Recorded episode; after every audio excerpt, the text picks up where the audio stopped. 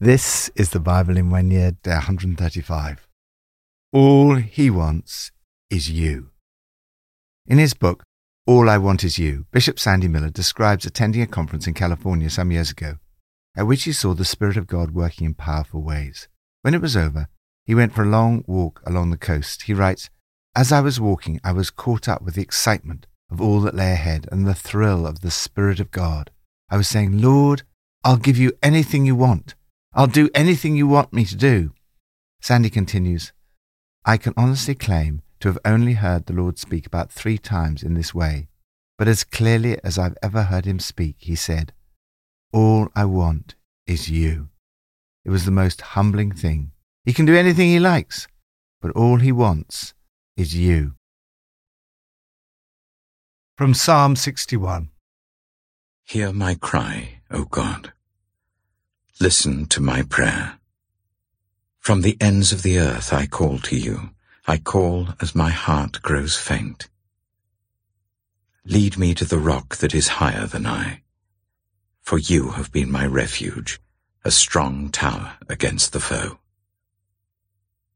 I long to dwell in your tent forever and take refuge in the shelter of your wings. For you, God, have heard my vows. You have given me the heritage of those who fear your name. Increase the days of the king's life, his years for many generations. May he be enthroned in God's presence forever. Appoint your love and faithfulness to protect him. Then I will ever sing in praise of your name and fulfill my vows day after day. Be led by God. Do you ever find yourself overwhelmed by all the issues you face in life? David was overwhelmed and fainting. He was a leader, the king. Those who lead others need themselves to be led by God. This prayer is applicable to us all. He cried out to God to listen to his prayer and to lead him. Above all, this prayer is a prayer for protection. There are times when we want to run and hide. God provides us with a place to get away from it all. He is a safe house. He provides us with physical protection of rock like strength, the emotional protection of His arms around us, and the spiritual protection of your love and faithfulness. Lord, lead me into your presence today, and lead me in all the decisions I make, the conversations I have, and the words that I speak. New Testament from John 8. To the Jews who had believed him, Jesus said, If you hold to my teaching, you are really my disciples. Then you will know the truth, and the truth will set you free. They answered him, We are Abraham's descendants, and have never been slaves of anyone. How can you say that we shall be set free? Jesus replied, Very truly I tell you, Everyone who sins is a slave to sin. Now a slave has no permanent place in the family, but a son belongs to it forever. So if the son sets you free, you will be free indeed. I know you are Abraham's descendants, yet you are looking for a way to kill me because you have no room for my word. I am telling you what I have seen in the Father's presence, and you are doing what you have heard from your father. Abraham is our father, they answered. If you were Abraham's children, said Jesus, then you would do what Abraham did. As it is, you're looking for a way to kill me, a man who has told you the truth that I heard from God. Abraham did not do such things. You are doing the works of your own father. We are not illegitimate children, they protested. The only father we have is God himself. Jesus said to them, If God were your father, you would love me, for I have come here from God. I've not come on my own. God sent me. Why is my language not clear to you? Because you are unable to hear what I say. You belong to your father, the devil, and you want to carry out your father's desires. He was a murderer from the beginning, not holding to the truth, for there is no truth in him. When he lies, he speaks his native language, for he is a liar and the father of lies. Yet because I tell the truth, you do not believe me. Can any of you prove me guilty of sin? If I am telling the truth, why don't you believe me? Whoever belongs to God hears what God says. The reason you do not hear is that you do not belong to God. The Jews answered him, Aren't we right in saying that you are a Samaritan and demon-possessed? I am not possessed by a demon, said Jesus, but I honor my Father, and you dishonor me. I'm not seeking glory for myself, but there is one who seeks it, and he is the judge. Very truly I tell you, whoever obeys my word will never see death. At this they exclaimed, Now we know that you're demon-possessed. Abraham died and so did the prophets. Yet you say that whoever obeys your word will never taste death. Are you greater than our father Abraham? He died and so did the prophets. Who do you think you are? Jesus replied, If I glorify myself, my glory means nothing. My Father, whom you claim as your God, is the one who glorifies me. Though you do not know him, I know him. If I said I did not, I would be a liar like you, but I do know him and obey his word. Your father Abraham rejoiced at the thought of seeing my day. He saw it and was glad. You are not fifty years old, they said to him, and you have seen Abraham. Very truly I tell you, Jesus answered, before Abraham was born, I am. At this, they picked up stones to stone him, but Jesus hid himself, slipping away from the temple grounds. Be liberated by Jesus. Nelson Mandela spoke about a prison guard who said to him, do you know that I have the power to have you killed? Mandela responded, Do you know that I have the power to go to my death freely? Do you want to live a life of true freedom? Jesus is the great liberator. If Jesus liberates you, then you are really and unquestionably free. But who is this Jesus? Indeed, Jesus asked this very question Who do you think you are? His answer points to his unique relationship with his father. It culminates with the extraordinary claim Before Abraham was born, I am. This was exactly the same way that God revealed himself to Moses at the burning bush. Jesus uses language that only God could use. His opponents pick up stones to stone him for blasphemy. Although Jesus' relationship with his Father was unique, through Jesus, you too can know God. The relationship brings freedom to your life. But what does this freedom mean? Jesus says that to know him is to know the truth, and that the truth will set you free. In Judaism, the truth was the law, and the study of and adherence to the law made a person free. Jesus says, If you hold to my teaching, you are really my disciples. Christians are sometimes accused of being narrow minded or anti intellectual, as contrasted with those who call themselves free thinkers.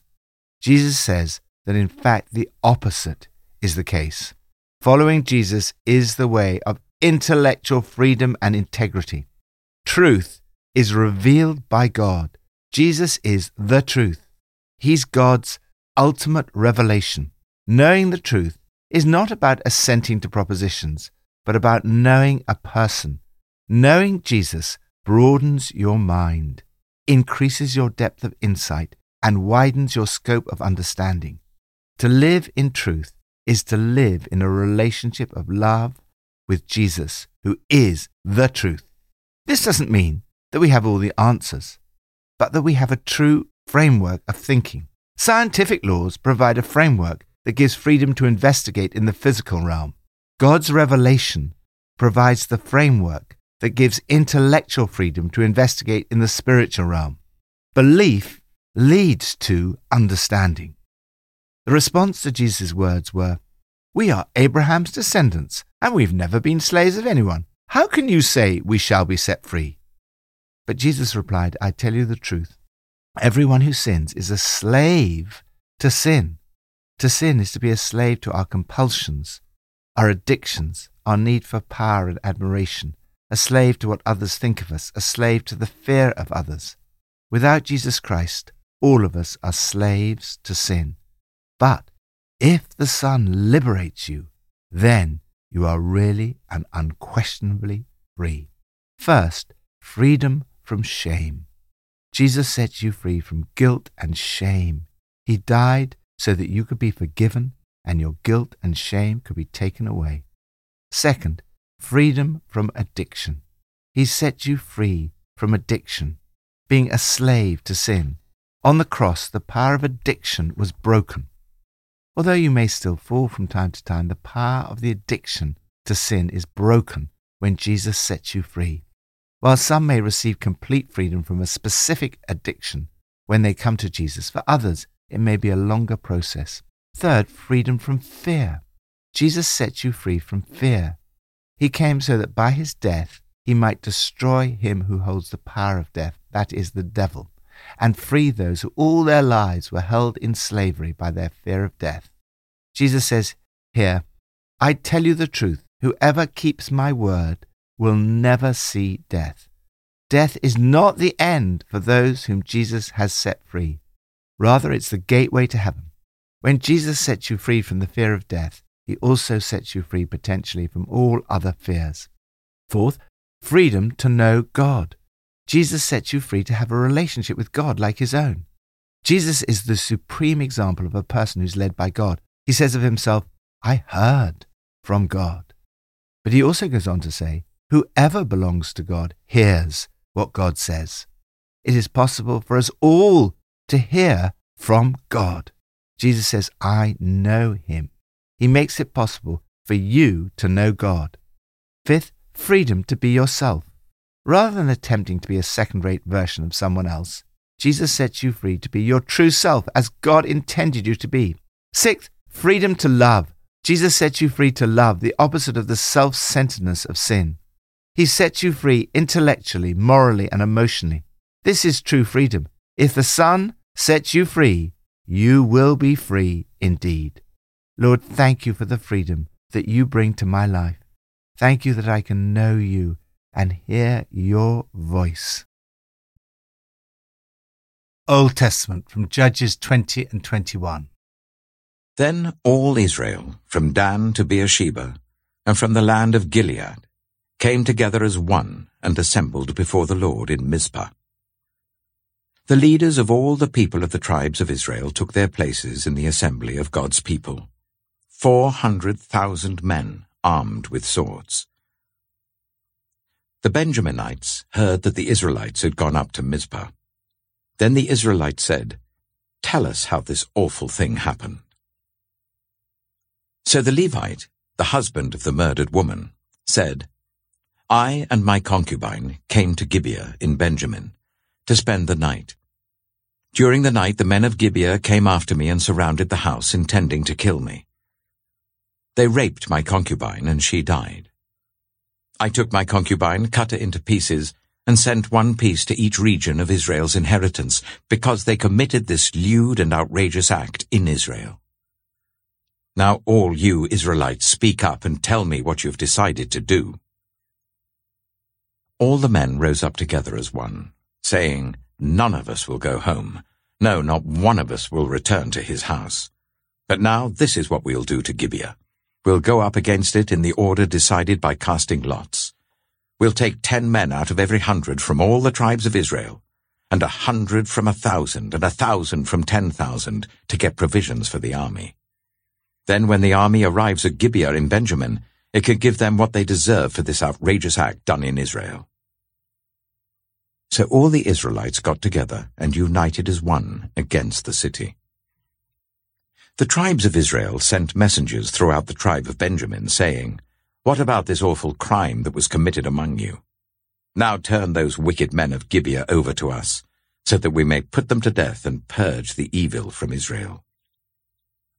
But the Benjaminites would not listen to their fellow Israelites. From their towns they came together at Gibeah to fight against the Israelites. At once the Benjaminites mobilized 26,000 swordsmen from their towns, in addition to 700 able young men from those living in Gibeah. Among all these soldiers there were 700 select troops who were left-handed, each of whom could sling a stone at a hare and not miss.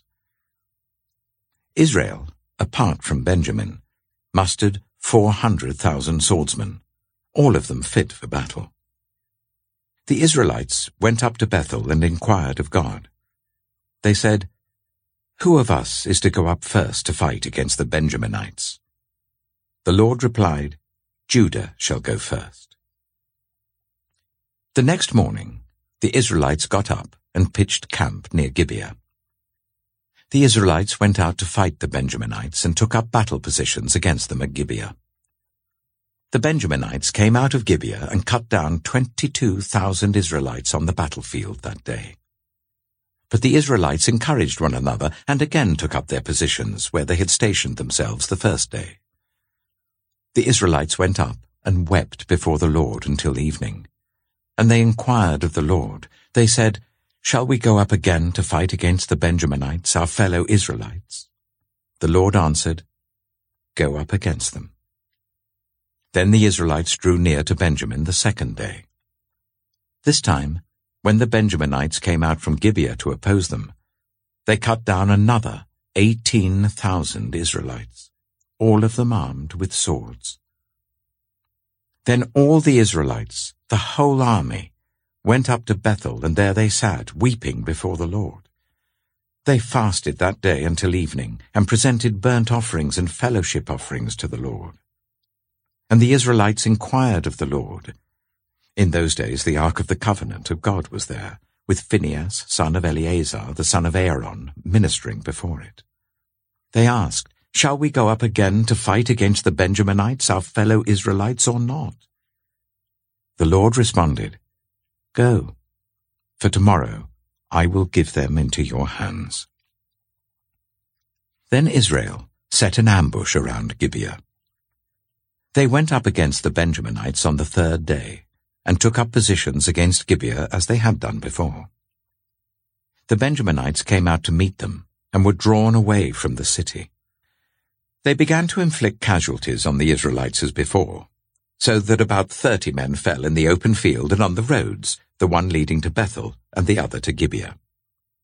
While the Benjaminites were saying, We are defeating them as before, the Israelites were saying, Let's retreat and draw them away from the city to the roads.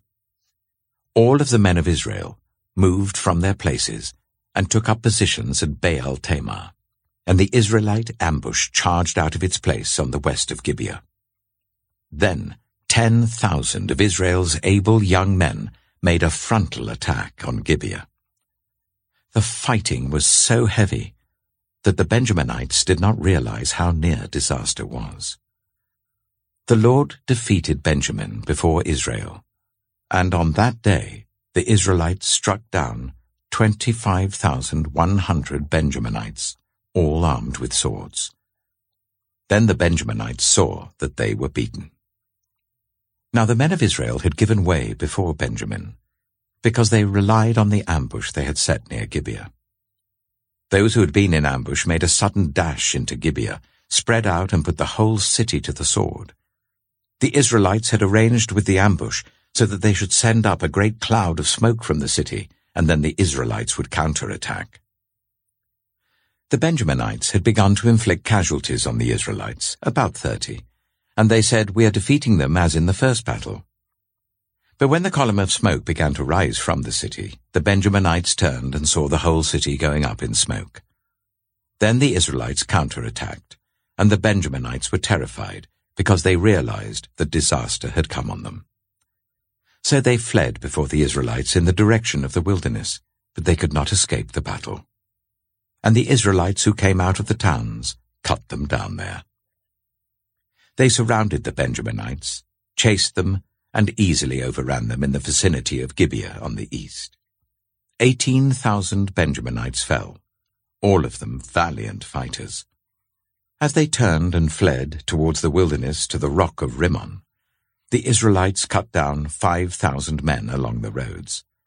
They kept pressing after the Benjaminites as far as Gidom and struck down 2,000 more. On that day, 25,000 Benjaminite swordsmen fell, all of them valiant fighters. But 600 of them turned and fled into the wilderness to the rock of Rimmon, where they stayed for four months. The men of Israel went back to Benjamin and put all the towns to the sword, including the animals and everything else they found. All the towns they came across they set on fire. Judges chapter 21 The men of Israel had taken an oath at Mizpah. Not one of us will give his daughter in marriage to a Benjaminite. The people went to Bethel, where they sat before God until evening, raising their voices and weeping bitterly. Lord, God of Israel, they cried, why has this happened to Israel? Why should one tribe be missing from Israel today? Early the next day the people built an altar and presented burnt offerings and fellowship offerings. Then the Israelites asked, Who from all the tribes of Israel has failed to assemble before the Lord? For they had taken a solemn oath that anyone who failed to assemble before the Lord of Mizpah was to be put to death. Now the Israelites grieved for the tribe of Benjamin, their fellow Israelites. Today one tribe is cut off from Israel, they said. How can we provide wives for those who are left, since we have taken an oath by the Lord not to give them any of our daughters in marriage? Then they asked, which one of the tribes of Israel failed to assemble before the Lord at Mizpah? They discovered that no one from Jabesh Gilead had come to the camp for the assembly. For when they counted the people, they found that none of the people of Jabesh Gilead were there. So the assembly sent 12,000 fighting men with the instructions to go to Jabesh Gilead and put to the sword those living there, including the women and children. This is what you are to do, they said. Kill every male and every woman who is not a virgin. They found among the people living in Jabesh Gilead four hundred young women who had never slept with a man, and they took them to the camp at Shiloh in Canaan. Then the whole assembly sent an offer of peace to the Benjaminites at the rock of Rimmon. So the Benjaminites returned at that time and were given the women of Jabesh Gilead who had been spared. But there were not enough for all of them. The people grieved for Benjamin because the Lord had made a gap in the tribes of Israel. And the elders of the assembly said, With the women of Benjamin destroyed, how shall we provide wives for the men who are left? The Benjaminite survivors must have heirs, they said, so that a tribe of Israel will not be wiped out. We can't give them our daughters as wives, since we Israelites have taken this oath, Cursed be anyone who gives a wife to a Benjaminite. But look, there is the annual festival of the Lord in Shiloh, which lies north of Bethel, east of the road that goes from Bethel to Shechem and south of Lebonah. So they instructed the Benjaminites, saying, Go and hide in the vineyards and watch. When the young women of Shiloh come out to join in the dancing, rush from the vineyards, and each of you seize one of them to be your wife. Then return to the land of Benjamin. When their fathers or brothers complain to us, we will say to them, Do us the favor of helping them, because we did not get wives for them during the war. You will not be guilty of breaking your oath, because you did not give your daughters to them. So that is what the Benjaminites did. While the young women were dancing, each man caught one and carried her off to be his wife. Then they returned to their inheritance and rebuilt the towns and settled in them. At that time, the Israelites left that place and went home to their tribes and clans, each to his own inheritance. In those days, Israel had no king. Everyone did as they saw fit. Be loyal to God. As the account of this chaotic period of Israel's history comes to an end in the book of Judges, the writer concludes At this time, there was no king in Israel. People did whatever they felt like doing. God had given them a political system based on loyalty to the one God, but that loyalty was short lived and the whole system began to dissolve.